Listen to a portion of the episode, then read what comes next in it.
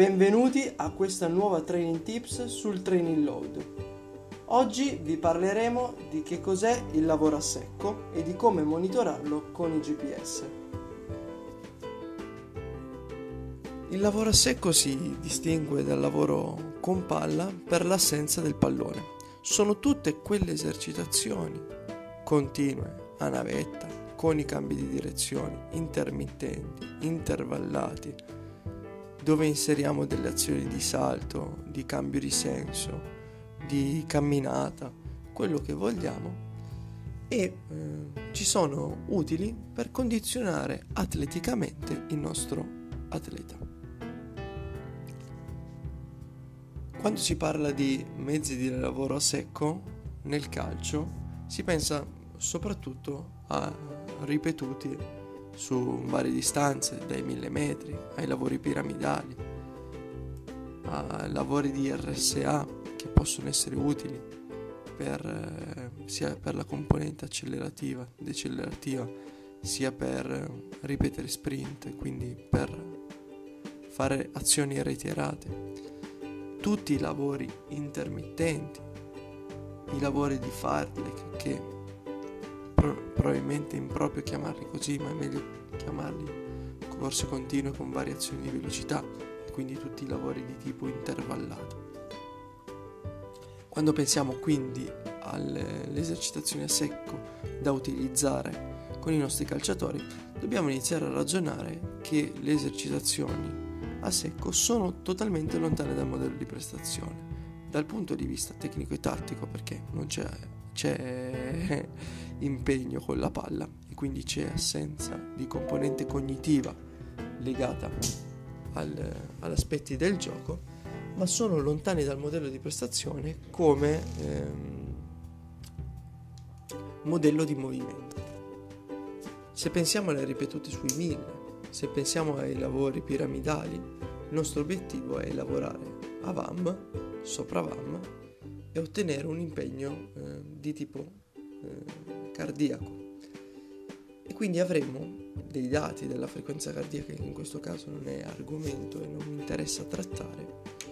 che ci permetteranno di capire se il mio giocatore si è allenato in funzione della sua frequenza cardiaca massima o è rimasto sotto a quella determinata soglia, che possiamo utilizzare come parametro. Facendo tutti i ragionamenti del caso, e come dicevo non è argomento di queste training tips che sono orientate verso il GPS, noi andiamo a analizzare quello che è il lavoro effettivamente prodotto come carico esterno dal nostro atleta. Ci accorgiamo che quando decidiamo di analizzare le ripetute sui, sui 1000 o i lavori di tipo continuo, ci accorgiamo che la potenza metabolica è nettamente più alta rispetto a quello che avviene in partita, perché c'è l'assenza della pausa c'è un lavoro continuo e quindi quando si raggiunge una determinata soglia di, in questo caso di alta velocità corrispondente alla VAM di 16 km orari, abbiamo che il nostro calciatore ha un impegno di potenza metabolica molto elevato.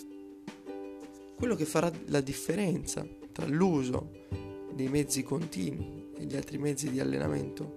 che si avvicinano di più alla partita e l'utilizzo degli eventi accelerativi e decelerativi che sappiamo eh, quanto siano determinanti eh, nel gioco del calcio. Ad esempio, analizzando questi lavori continui, ci accorgiamo di come eh, alcune esercitazioni prevedano eh, poche accelerazioni, perché spesso vengono fatte in pista o in altri luoghi dove non, ci, non essendoci variazioni di velocità perché si chiede al giocatore di fare una ripetuta in funzione del tempo, in funzione della distanza, sulla sua eh, eh, soglia, sulla sua soglia in questo caso di massimo consumo di ossigeno, quindi in funzione della sua VAM o le, quando si decide di fare dei lavori continui su, per più tempo alla soglia eh, prestabilita, noi sappiamo che gli eventi accelerativi e decelerativi caratterizzando questo sport sono molto utili da inserire. Quindi se in una prima fase il calciatore viene condizionato con dei mezzi eh, lon- lontani dalla prestazione, quindi li possiamo chiamare altamente generali in questo caso, ci servirà utilizzare dei mezzi di, di lavoro come eh, i lavori intervallati o i lavori intermittenti che prevedendo l'uso o di variazioni di velocità o l'uso di pause avvicinino quel dato generale dell'esercitazione più alle specificità delle richieste del gioco.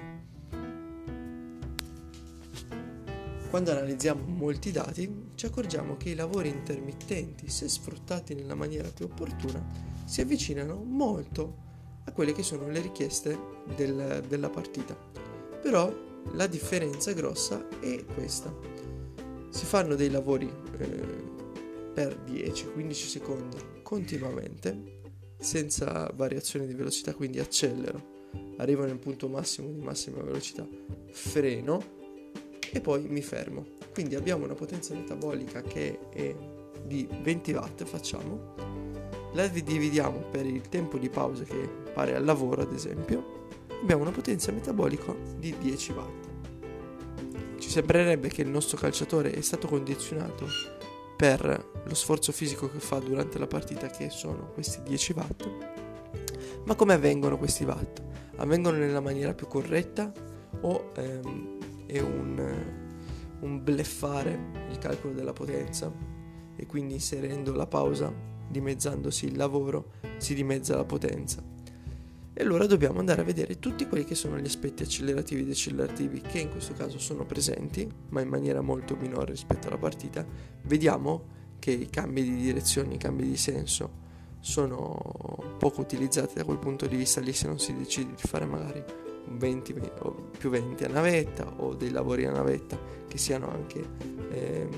metabolici da questo punto di vista qui allora si decide di utilizzare alt- altri mezzi gli altri mezzi che noi possiamo utilizzare quando decidiamo di monitorare e di valutare l'approccio al lavoro eh, a secco, quindi questo lavoro metabolico, sono di utilizzare i circuiti metabolici. Fatto il passaggio dai lavori continui ai lavori intermittenti, intervallati, che ovviamente troverete descritti nel libro e nel nostro corso sui GPS in maniera molto più approfondita rispetto a quella che ho fatto ora in questo podcast, ma è solo proprio per farvi ragionare sul continuum che voi preparatori atletici e sports scientist dovete avere nella vostra mente quando parlate di mezzi di allenamento. Arriviamo a parlare dei circuiti metabolici. I circuiti metabolici sono l'esercitazione a secco migliore per ottenere quei parametri e ottenere quel carico di allenamento che può allenare il mio giocatore in modo eh, speciale perché non è specifico, non c'è palla, non c'è task, non c'è eh, comunicazione tra giocatori, non, non, ci sono le variabili effettive del gioco, ma a livello eh, metabolico e aerobico può condizionare enormemente il mio giocatore perché se faccio tutto quello che avviene in partita, quindi tutte quelle azioni anche senza palla di movimento che sono allunghi, cambi di direzione, cambi di senso, frenata, camminata, salti, eh, sprint ripetuti eh, con le reiterazioni vere della partita e quindi parto dal modello di reiterazione del movimento che c'è in gara. Ci aggiungo eh, le azioni senza palla che fa il mio calciatore, quindi vi basta filmare il giocatore per uno o due minuti e create dei circuiti metabolici della durata di un minuto ripetuti in varie serie di lavoro che possono andare a condizionare enormemente il mio giocatore. Il lavoro sì è monotono e noioso, ma potete fare dei circuiti metabolici con intensità differenti. Cosa sarà difficile da monitorare durante un lavoro metabolico? Non tanto la qualità e la quantità delle azioni, ma sarà difficile riuscire a standardizzare con il vostro giocatore le azioni. A questo punto ehm, ricercatori italiani hanno utilizzato un metodo che mi è piaciuto molto, che però è difficile da riuscire a, a ripetere sempre, che è quello del bip sonoro. Il bip sonoro, scandendo il tempo che va da un intervallo, quindi da un cono A a un cono B, per fare quelle determinate azioni che sono all out, cambi di direzione o in questo caso corse a una velocità preimpostata, vi dà un enorme aiuto e vi fa capire come eh, quelle quel singolo circuito metabolico fatto in questo modo qua, a secco e senza palla,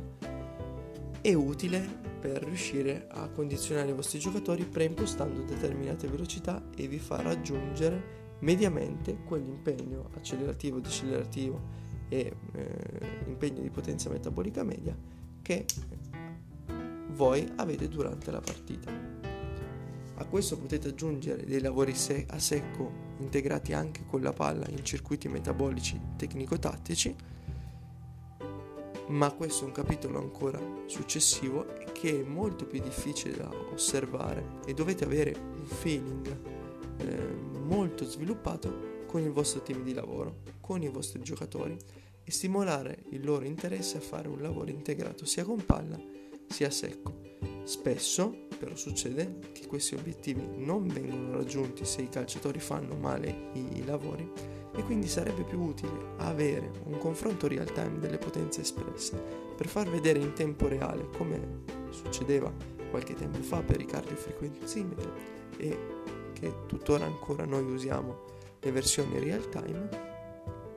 per vedere proprio, far vedere proprio al giocatore il suo impegno durante ogni serie di lavoro. Questo responsabilizza secondo me molto di più l'atleta e gli dà un'idea effettiva del lavoro che sta andando a sviluppare.